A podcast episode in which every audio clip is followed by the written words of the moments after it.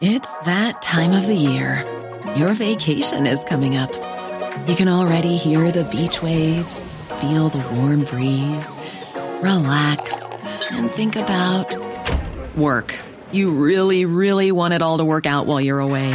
Monday.com gives you and the team that peace of mind. When all work is on one platform and everyone's in sync, things just flow wherever you are. Tap the banner to go to Monday.com.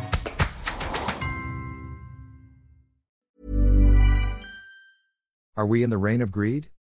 At the moment, there are said to be 13 reclamation projects, but DENR says 22, in Manila Bay, authorized and shepherded by the Philippine Reclamation Authority, formerly Public Estates Authority. Though it has been announced that only three are actually being worked at. Well, those three have created enough havoc. The Philippine Reclamation Authority, whose mandate is to regulate reclamation to result in environmentally sustainable land, promote coastal resilience, and develop government properties to advance development goals, seems to have decided to give reclamation permits big time for Manila Bay. In light of previous reclamations, there should be a moratorium on reclaiming Manila Bay by now. The entities with reclamation permits tout increased business opportunities, thousands of local jobs, and of course, attractive real estate. That scenario seems to be within our Philippine setting of the wide gap between rich and poor, to be strictly for the rich.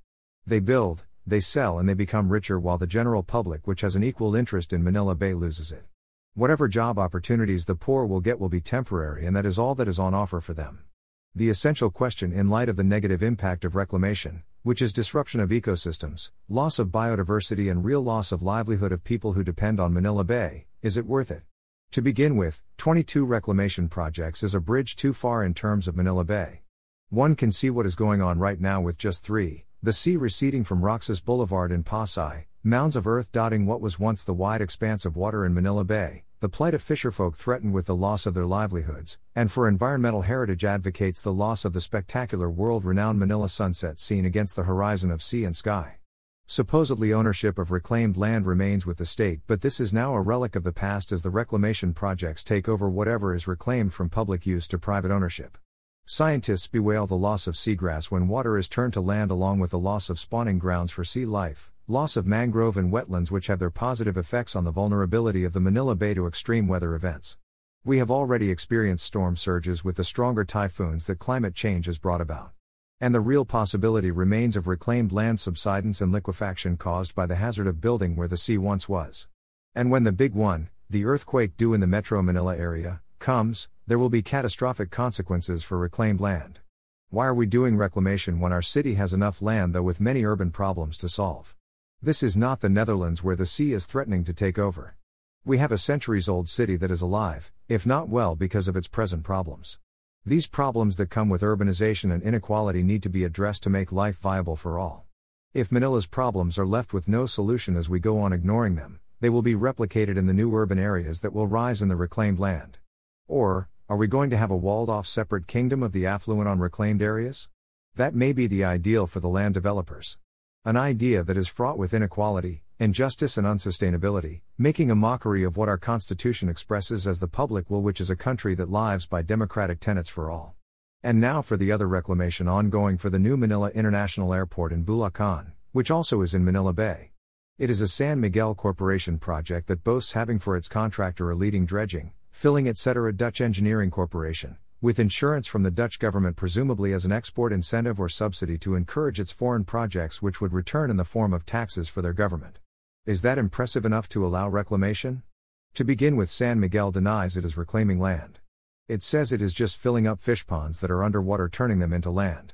Well, that is the exact dictionary definition of reclamation, which is turning something that is not useful land because it is underwater into land by filling it with soil.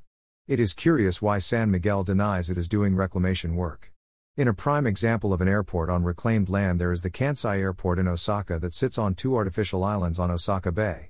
Opened in 1994, it has since sunk 38 feet when the prediction was that over 50 years it would stabilize at 13 feet.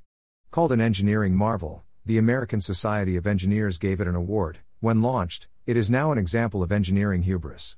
Constant and increasing expenses are necessary to keep it as a viable airport, i.e., $150 million to raise seawalls plus constantly adjusting jacks underwater to keep raising columns in the passenger terminal, which is sinking.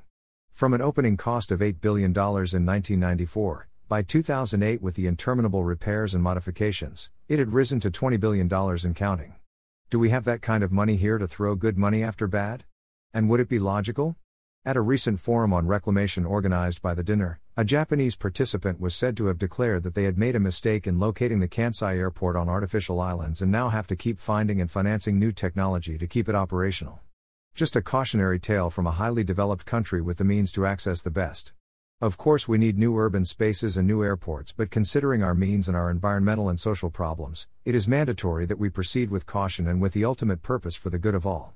Current philosophy on our planet about its environment, considering the abuse that human beings have already caused it, is that natural resources must be left as such without using them, destroying them, or compromising their role in the planet, which is to make it livable. All these reclamation projects are using natural resources that have had their own unique role in keeping us healthy and happy. They are not just for the few who have the capital to earn more capital by exploiting them and in the process impact surroundings and human lives negatively. Let us not go into developments that the reign of greed disguised as do gooding foists on us. We need the truth and nothing but the truth and its logical consequences, which we have to act on when we deal with natural resources which belong to everyone.